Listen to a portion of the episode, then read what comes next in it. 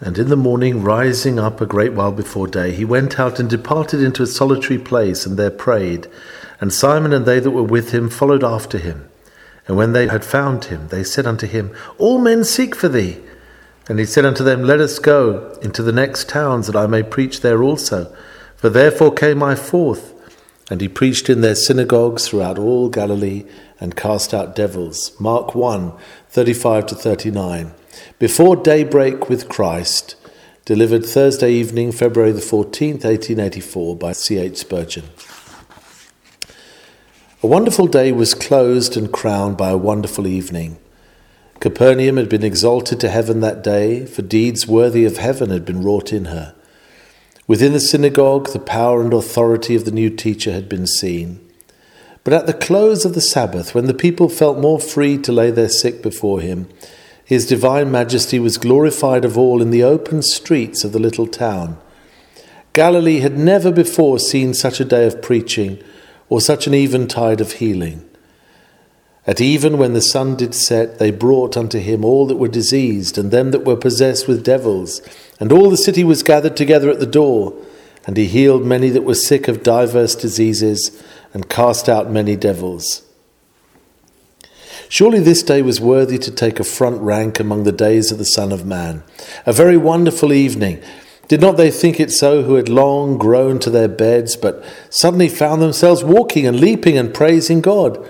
Those must have thought it so who beheld their pining relatives restored to health and vigour. Even devils must have felt it to be so, as they fled pell mell into the deep.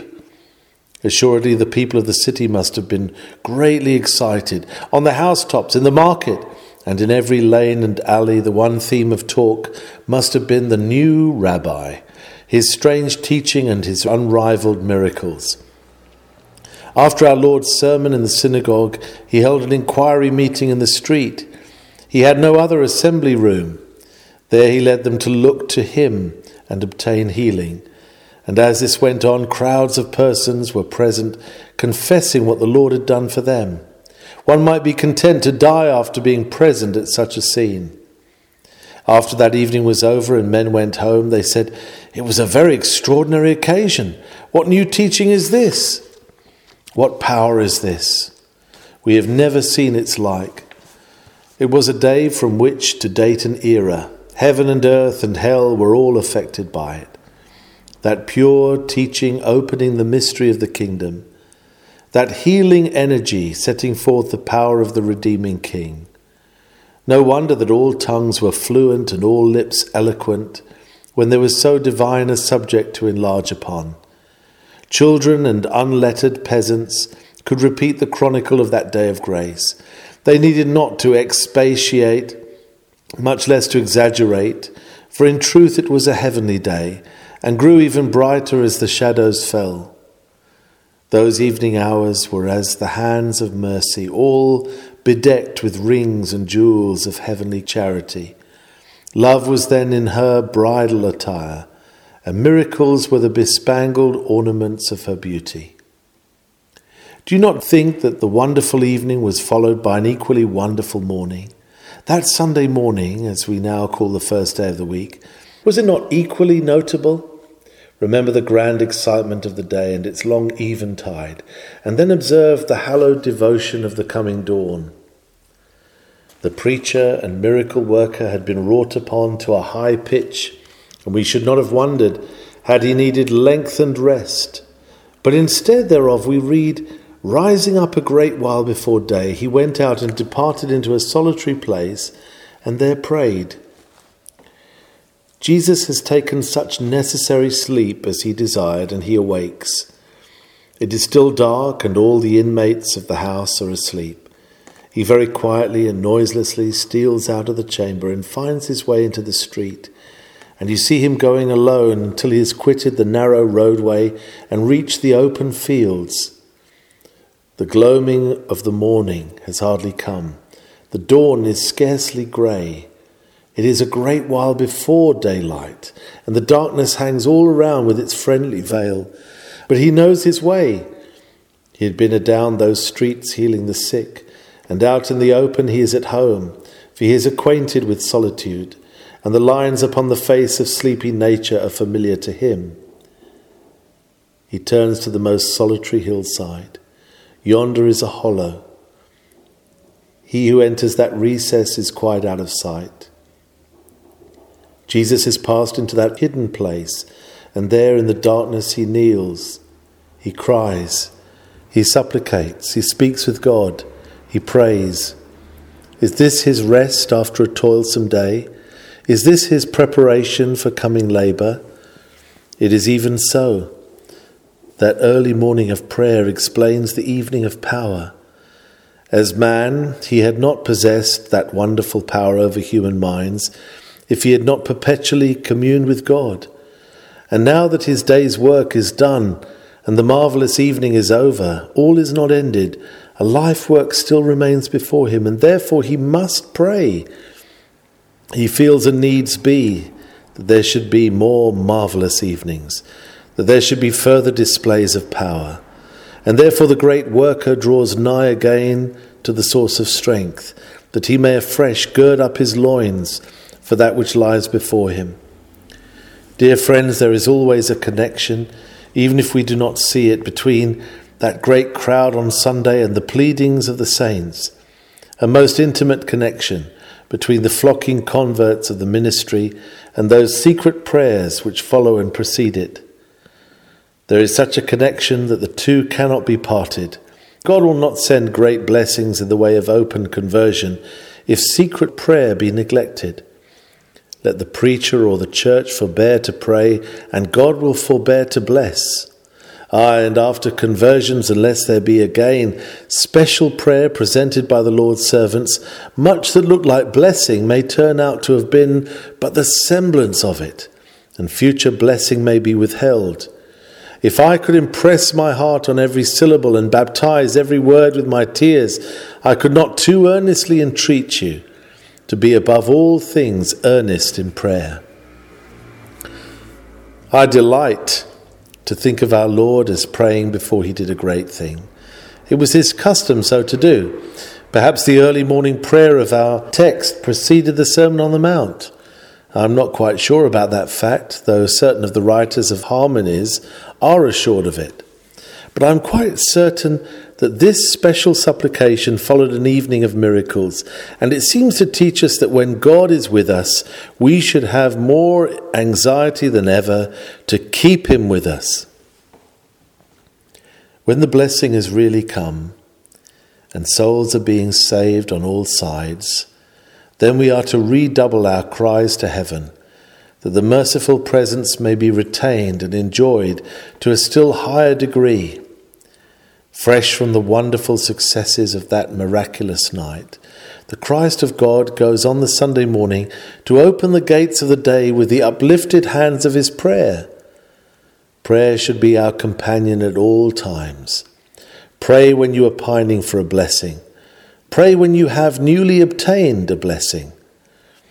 Now we shall look at four points of our Saviour's character as we see them in these few verses.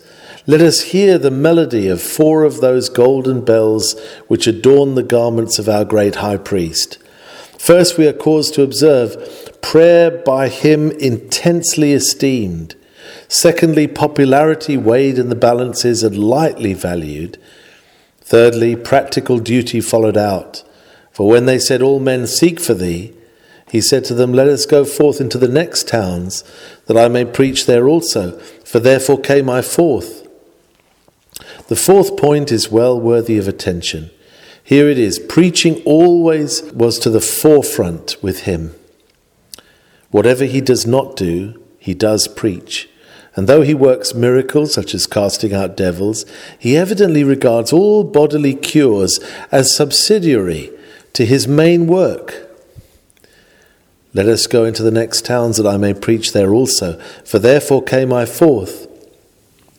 We shall put the four things together and see how the prayer and the preaching hang upon one another, and how the despising of popularity is fitly conjoined with the intense purpose to carry out his life work.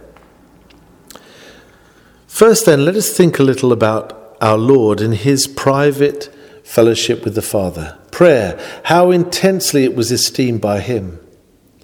He rose up that weekday morning early and retired to a solitary place to pray, to teach us not to keep our religiousness for Sabbath days or retain our prayerfulness for one day of the week. Many Jews in Christ's day said, We have been to synagogues. And when going to synagogue was over, their religion was over too. At this day, we are surrounded by persons whose godliness is circumscribed within the four walls of their synagogue, their church, their tabernacle, or whatever else they like to call it. Religion means to many the observance of certain ceremonials at stated times. They put on different clothes and tread another floor, and their religion begins. Do they put on different garments on the Sabbath because they are different men? Or because they wish to be thought so. There is such a thing as a Sunday religion, and he who has it will be lost. The religion which only lives in our religious assemblies, how can it serve our turn? Shall we be in the meeting all the week? Shall we die in the place of worship? In all probability, we shall die in our beds at home, and therefore we need a household godliness. Prayer on Sunday is well enough, but Better far is the supplication which continually waits upon God. Our Sabbath prayer should abound, but the weekdays equally need prayer and should be saturated with it. Grace is for streets and shops as well as for sanctuaries.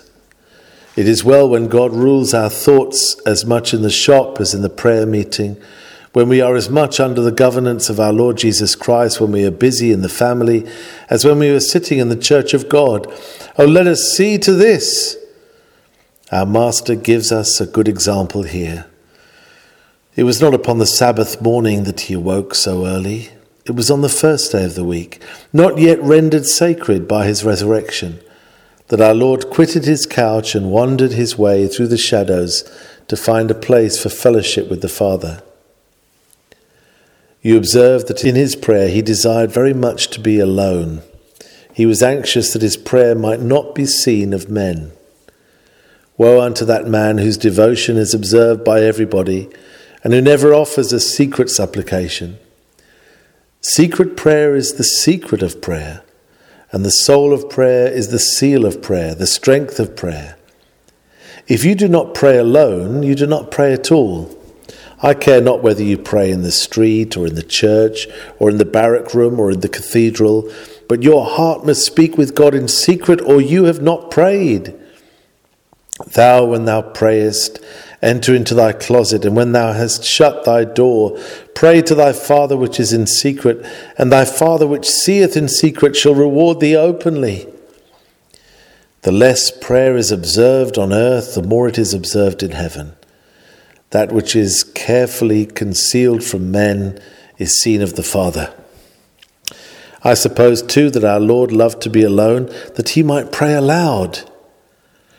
It is not necessary to pray with a voice. It is sometimes highly undesirable that you should pray aloud. But yet, as a rule, you will find it greatly advantageous to yourself to use your voice as well as your mind in prayer. I speak what I have often proved. I am accustomed to pray without uttering a single sound, but I find a relief and a stimulus in occasionally crying aloud. In a lone spot where I shall not be heard, I find it an intense delight to pour out my heart aloud, using words and exclamations whereby the Spirit expresses itself with freedom and force. I think that our Saviour, who was intensely human, felt much rest in the unrestrained pouring out of his heart and soul before his Father. He was supremely human, as he was certainly divine, and I do not doubt that it was a comfort to him to arouse the hills with his praises, startle the glens with his groans, and put a tongue into every bush and tuft by his strong crying and tears. All nature was akin to him, and the desert places were meet chambers for his great soul, wherein, as in his own house, the Holy Child Jesus might speak with the Father face to face. I commend to you, who would attain to high communion with the Eternal, that as often as you can, you get so far afield as to be able to pray aloud and use the unrestrained voice in prayer. My voice shalt thou hear in the morning, O God. David continually speaks of crying with his voice unto God. It is not essential, but it is often helpful. Our blessed Master desired to get alone because there he would feel free to express himself, to tell out his very secrets to the great Father. His prayers in solitude, they must have been marvelous communications. How familiar with God, and yet how lowly, how simple, yet how spiritual, how full, how deep, how intense. Perhaps you have desired that they had been recorded but you need not that I remind you that the world itself could not have contained all the books that might have been written. Be grateful for those that are written, and believe that infinite wisdom is as much displayed in the concealment of a part of our Lord's life as in the publication of the rest of it.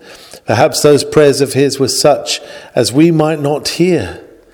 Every saint pleads at times in forms of passionate petition which nobody else could hear but God. When we are quite alone, we may dare to say things which might seem too venturesome for any other. I am glad that we have not many of Luther's prayers, for I can see that the great, bold German often said things to his God which a common Christian might not dare to say. That which was perfectly reverent in him might have savoured of presumption if you or I had ventured upon it that which the Lord accepted from Luther, whom he had placed in so singular a position and constituted in so remarkable a way for his work, might have been offensive if spoken by another. The Master's prayers were a free, outspoken talk with the Most High. His heart was open to the Lord as yonder river to the shining of the moon above it. Certainly, our Lord Jesus Christ rose up early and went alone in the dark to pray because he loved to put prayer first of all. He would go nowhere till he had prayed. He would attempt nothing till he had prayed. He would not cast out a devil. He would not preach a sermon. He would work no cure, however necessary, however profitable, until first of all he had drawn near to God. Take thou good heed unto thyself, my brother, that thou follow the same rule Look no man in the face till thou hast seen the face of God. Speak thou with none till thou hast had speech with the Most High. Go not to thy labour with thy loins ungirt, with the girdle of devotion, lest thou fail therein. Take not thou to running till thou hast in prayer laid aside every weight, lest thou lose the race. We cannot, we must not think of entering upon a day or upon an enterprise without first saying, Bring hither the ephod, let us ask counsel of the Lord. We can do nothing without our God. Let us attempt nothing without him. So the Saviour rises a great while before day and gets alone with his God, that for him prayer might perfume the morning's dew and sweeten the first breath of the dawn. There was about the Saviour an intense desire to meet with God, to commune with the Father. Herein there is a living likeness between his prayers and ours, but yet his devotions must have been very different from ours, because he had no sin to confess as we have. A large part of our communion with God must lie in our confession of sin, in our expression of personal weakness, and in our pleading the righteousness of our divine Redeemer. But this blessed one had no sins to own before the Most High, and no weakness to lament, for in him was neither sin nor tendency thereto. I can conceive that much of his devotion was shown in converse with the Father, when his blessed mind, forever in agreement with the mind of God, spoke to God, and God revealed himself to him. Intimate fellowship must have been the main ingredient of the Saviour's prayers. Some of the sweetest devotion Christians ever enjoy does not lie in asking anything of the Father, but in the enjoyment of the Father Himself. Two friends in closest fellowship do not spend their time in mutual explanations and setting things straight, nor even in asking favours of each other, but they proceed to heart to heart converse, known only to those who have enjoyed the like. We are always in need, and therefore our daily devotion must consist largely of petitions. But yet we are by divine grace the children of the Lord, and the child says many things to his father beside that which takes the form of a request. Have we not with joyful reverence told our Heavenly Father how we love Him, how we long to be more like Him, how we desire to serve Him? That is how we talk with God alone. Our heart is to the heart of God as the echo to the living voice which calls to it.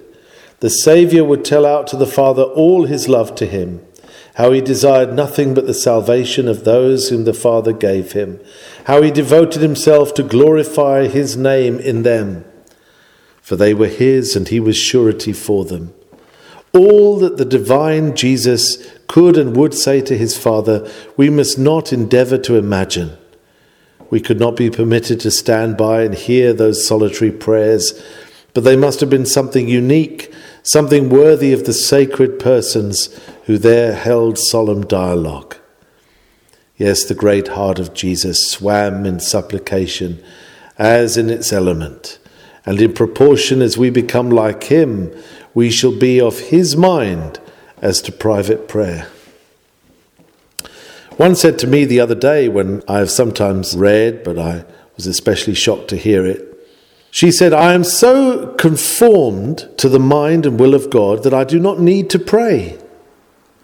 I answered in sad surprise, I pray God open your eyes to see the delusion under which you are laboring. For the Holy Lord Jesus Christ abounded in prayer, notwithstanding his absolute perfection. That kind of perfection, which leads a man to think that he does not need to pray, is damnable. I will use no calmer word. I believe that the doctrine of perfection, as it is frequently taught in these fanatical days, will be the ruin of many a soul that holds it. Could you cease to pray, you would cease to live spiritually. It is the very breath of your nostrils if you be a child of God. As to your being so perfect as to need no more prayer and watchfulness, you lie unto your own soul as surely as you live. Instead of believing in your perfection, I pray God deliver you from so terrible a delusion. If you were perfect, you would still need to pray. Nay, you would pray more than ever. And your life, like that of Jesus, would be steeped and saturated in prayer. Our Lord, because he was perfect, longed perpetually to draw nigh unto God. Oh, says one, I live in the spirit of prayer, and therefore I do not need times and seasons for prayer. And do you think that Christ did not live in the spirit of prayer? Yet he must have his special time and place to pray. Do not fall under the injurious notion that because your spirit cries to God in prayer all day long, therefore there must not be some season for more immediately coming into God's presence. If you do thus imagine, I am afraid that it will prove a snare to your feet. The Lord Jesus Christ, who knew better than you, that the main thing is the spirit of prayer rather than the act of prayer, yet himself retired into desert places to maintain the act and exercise of prayer. Be spiritual, be baptized into the spirit of prayer, but do not be deceived by the enemy, who can spirit a duty away while we dream that we only spiritualize it. We had better preserve the very bones of the impalpable mental condition. God keep us prayerful he will do so if he makes us like his dear Son. Further, I want you to notice concerning our Lord's Prayer that there can be no doubt that in his prayer he prayed for himself. Much of his prayer belonged to himself and to himself alone. He was, we know, in one great instance heard in that he feared, and he was heard in many other things known only to himself. But our Lord also much abounded in prayer for his disciples he took their cases one by one and pleaded with the Father for them. Remember how he prayed for Peter, supplicating for him before he came into danger. He said, Simon, Simon, Satan hath desired to have thee. The enemy had only reached as far as the desire, but the good shepherd was quicker than the wolf and had already interceded, but I have prayed for thee. Christ had outstripped the devil. He had already prayed before the temptation came. And here on earth, as a father in the midst of his children, he took care that none of them should be in danger through the lack of his loving intercession. And do you not think that he was praying too at that time for the sinners that were round about him? It is his wont in heaven to make intercession for the transgressors, and I am sure that he did it here below. As he looked into those faces in the streets of Capernaum, he read the stories of their sin, and these came back to his memory amidst those lone hills. He knew more about men than we do, for he could search their thoughts. He knew how foolish they were and how far they had gone aside from God. And so, in the silence of the desert, he prayed with wide knowledge and profound sympathy.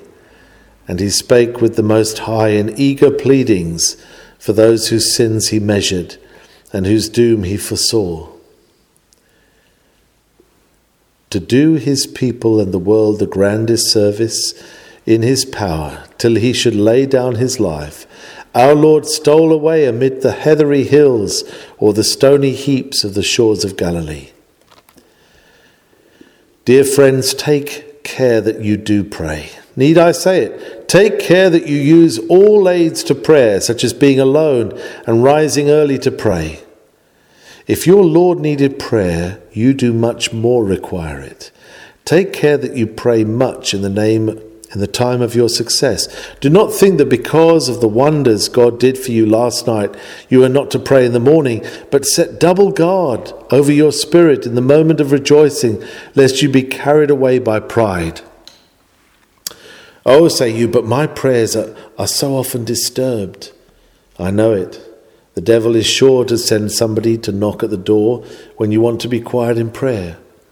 Your Lord can sympathize with you in that for Simon and they that were with him, following after him, they disturbed the solitude which he had sought with so much care.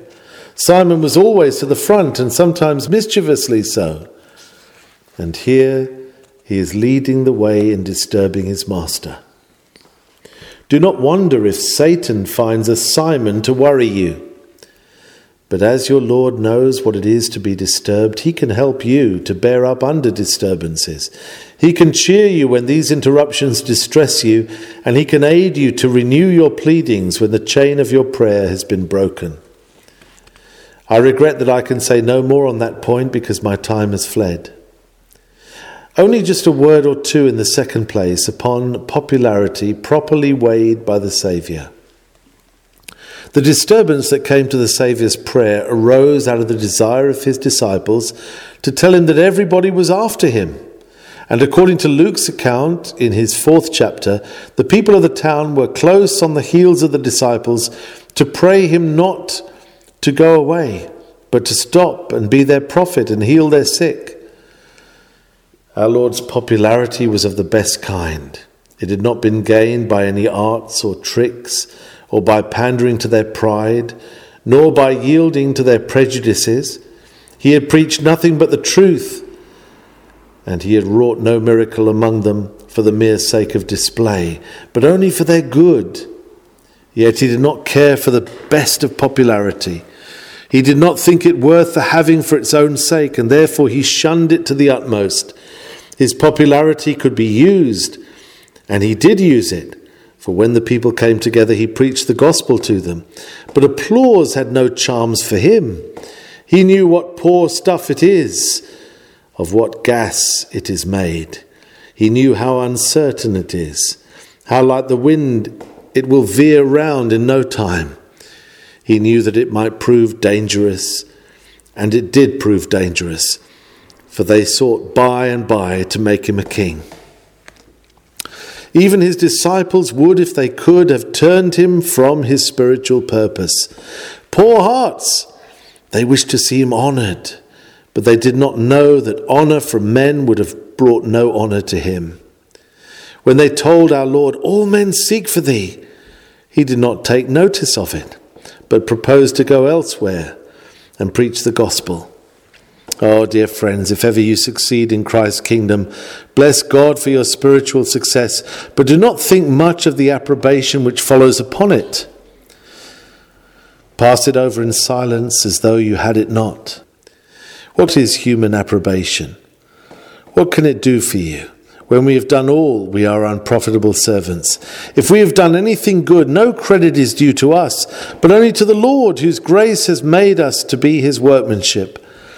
If the Lord Jesus Christ, who preached by his own authority and power, and who wrought miracles really by his own might, yet fled away as much as he could from the applause of men, much more let each one of us do so.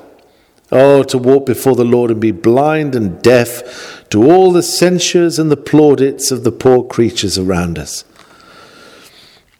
I have seen men whom God has greatly blessed who have been highly honored by their brethren, and yet they have been cast down, and have therefore been made to lie low in their own esteem.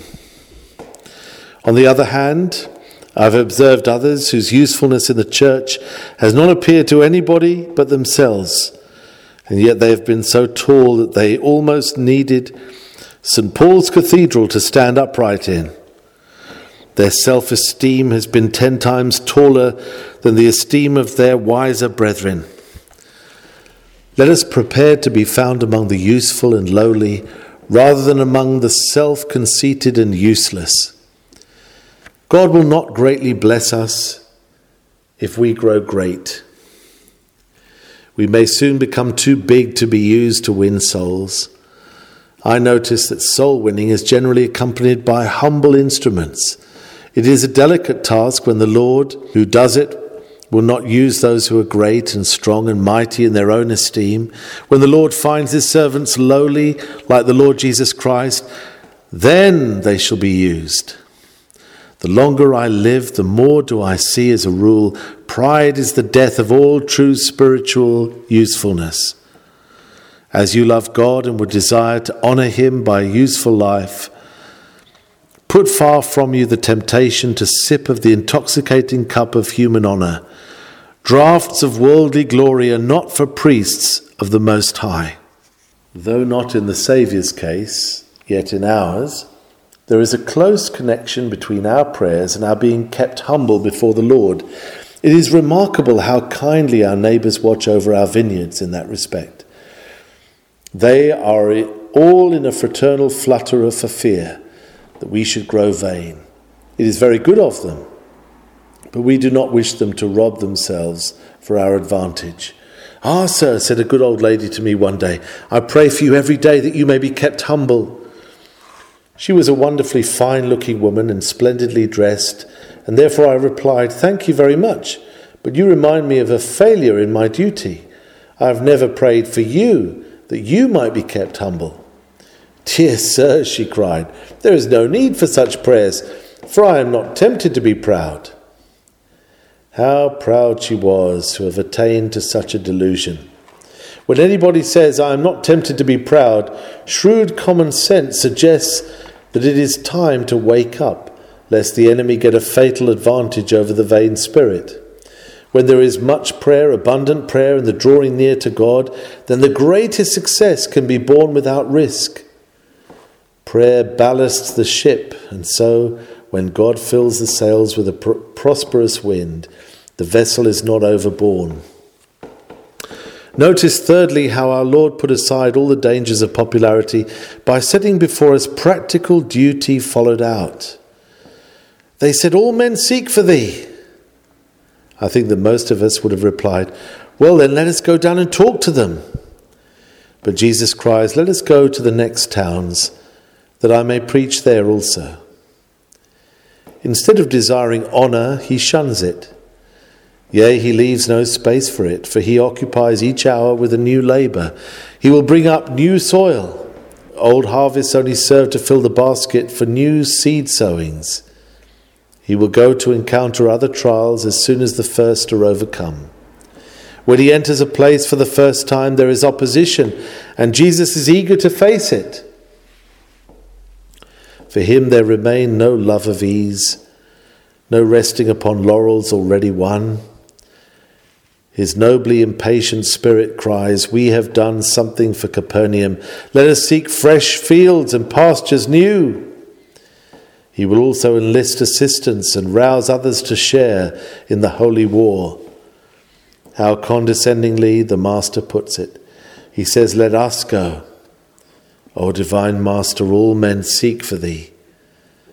And the answer is, Let us go into the next towns he lifted his poor disciples into the us with himself, because they are through the rest of life to be associated with him in his holy work. He takes care that in the first flush of his success, they shall be brought to the front in connection with himself. They will feel how unworthy they are to be in such high fellowship. They will admire his condescension in putting them there, and they will be more ready to go on with him, taking their full part in evangelizing the other villages and towns. Our Lord is thinking of the whole business. It is all before his mind's eye what he is to do personally and what he is to do through each one of them, the practical duty of doing his part of the work and using them for their part of the work is strong with him. With a quick eye, he sees not what has been done, but what is to be done. Not what God has given, but what God will still give in answer to the prayer which he has prayed, and he expects that it will be so large that he will want all his followers to help him in the process of ingathering it. So he says, Let us go into the next towns. He does not say, Let us rest and be thankful, but he obeys the secret instinct which drives him forward to be doing more and more of good to the sons of men. He feels within his soul that imperial must, which every now and then crops up in his story, as it is told by the evangelists.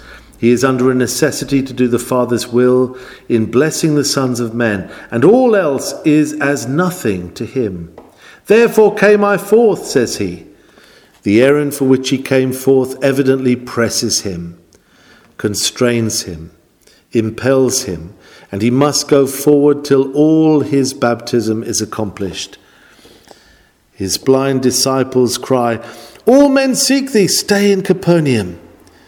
But he thinks of the myriads who do not seek him, but need him more than those who do. Let his zeal for the unseeking multitudes inflame our hearts.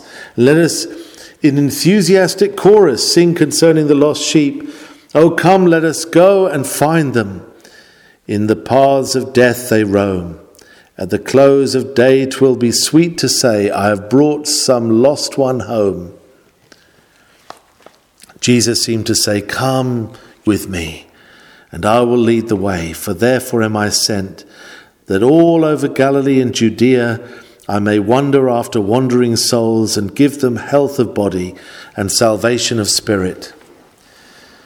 This absorption in his life purpose is one great evidence and accompaniment of our Lord's perfect spiritual sanity.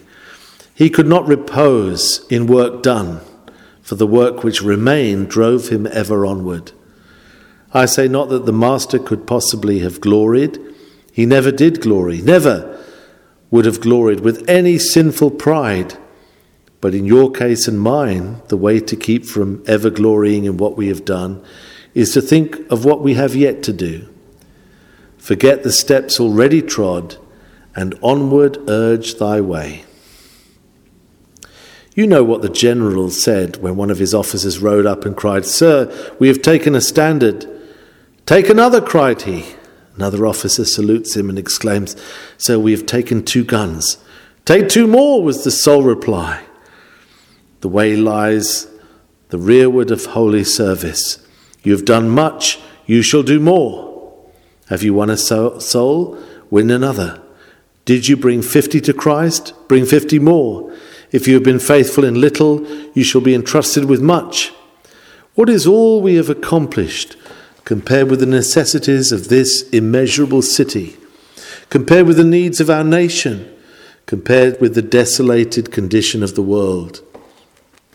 Brethren, in the hour of success, resolve on wider labour. Go forward, press on, go to other cities, attempt other methods of service, for therefore came you forth from God. Now I must close, compelled to do so by the incessant ticking of the clock.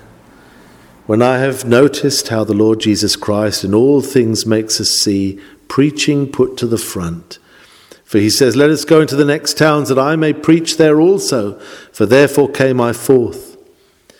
It is refreshing to hear preaching spoken of without a sneer. The pulpit is a worn out piece of furniture, so they say. Printers have quite annihilated preachers. The few of us who survive may as well go home to our beds. Well, I'm not going to speak of any excellence in preachers or stand up for my brethren as though we were the wisest of all men. Suppose I conf- confess that we are a set of fools. This is nothing remarkable, we always have been so but it remains still written in Scripture. It pleased God by the foolishness of preaching to save them that believe. Such is our folly that we are fools enough to go on in preaching after our critics have decided that we belong to the dead past. Notwithstanding all that the wise men tell us about our day being over, we shall keep to our marching orders. Go ye into all the world and preach. In that day, when stock shall be taken of results, and judgment shall be according to equity, it will be found that the preachers of the gospel have, after all, with all their imperfections, been the great instruments in the hands of God for bringing in his people to eternal salvation. The people are supposed to read books in these times of the school board, and therefore they do not need living speech. We are glad that the people should read and much of what they read, which is best worth reading, was first heard from the pulpit. We know of no rivalry between the word printed and the word preached. It is often the self same thing. But I reckon that the most of you who have been converted to God will say that it was not what you read, but what you heard, which was used of the Holy Ghost for your conversion. When heart speaks to heart with accents of emotion, it is somehow different from the paper. Some brethren read their sermons, and I do not condemn them, but I know that the most of people feel a kind of chill creeping over them as they hear the leaves rustle. It may be a prejudice, but I know that nine out of ten are numbed by the foolscap and the reading. I confess I feel the influence myself. A read sermon usually freezes me to the marrow or makes me fidget upon my seat. When a warm heart speaks to an earnest ear, it proves itself a suitable means for the transmission of blessing. The man bears witness better than the paper can. He speaks what he does know, and he throws a tone, a force, a light, a vigour into what he says which the printing press cannot possibly communicate to the page. I know you grumble at the dullness of preachers, and I do not wonder at it.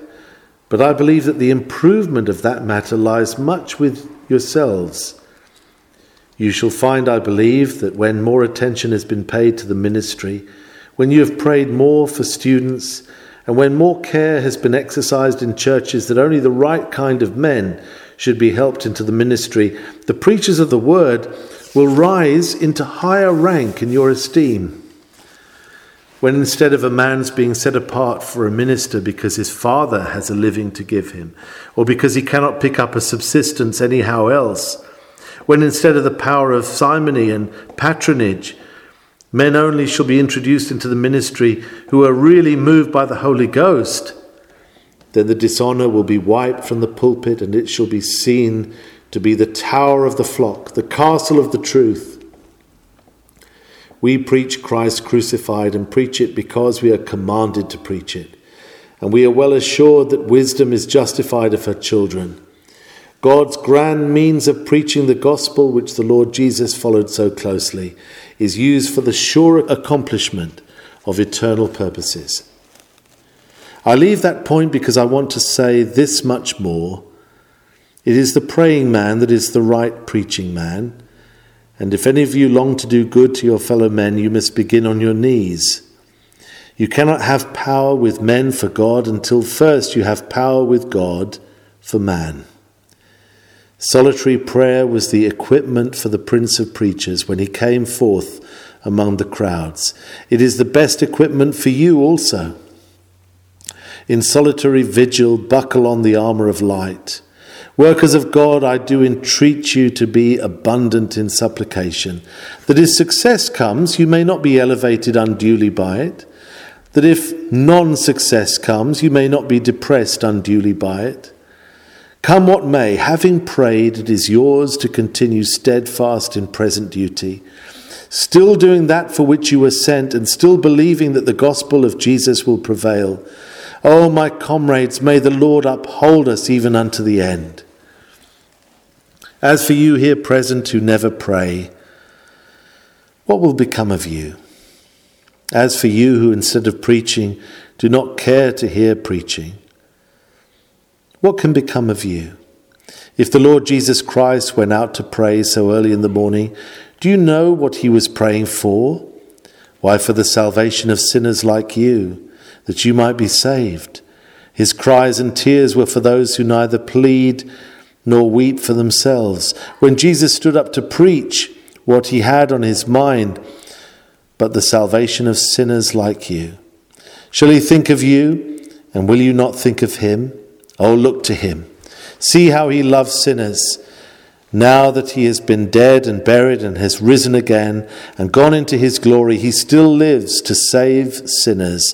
Look to him, trust him. Tonight, seek him in solitary prayer that he will meet with you. Tomorrow morning, rise up early, a great while before day, if you have no other means of being alone, and cry to him for mercy, and he will set heaven's gate open before you and answer you even as his Father answered him. The Lord bless you for Christ's sake. Amen.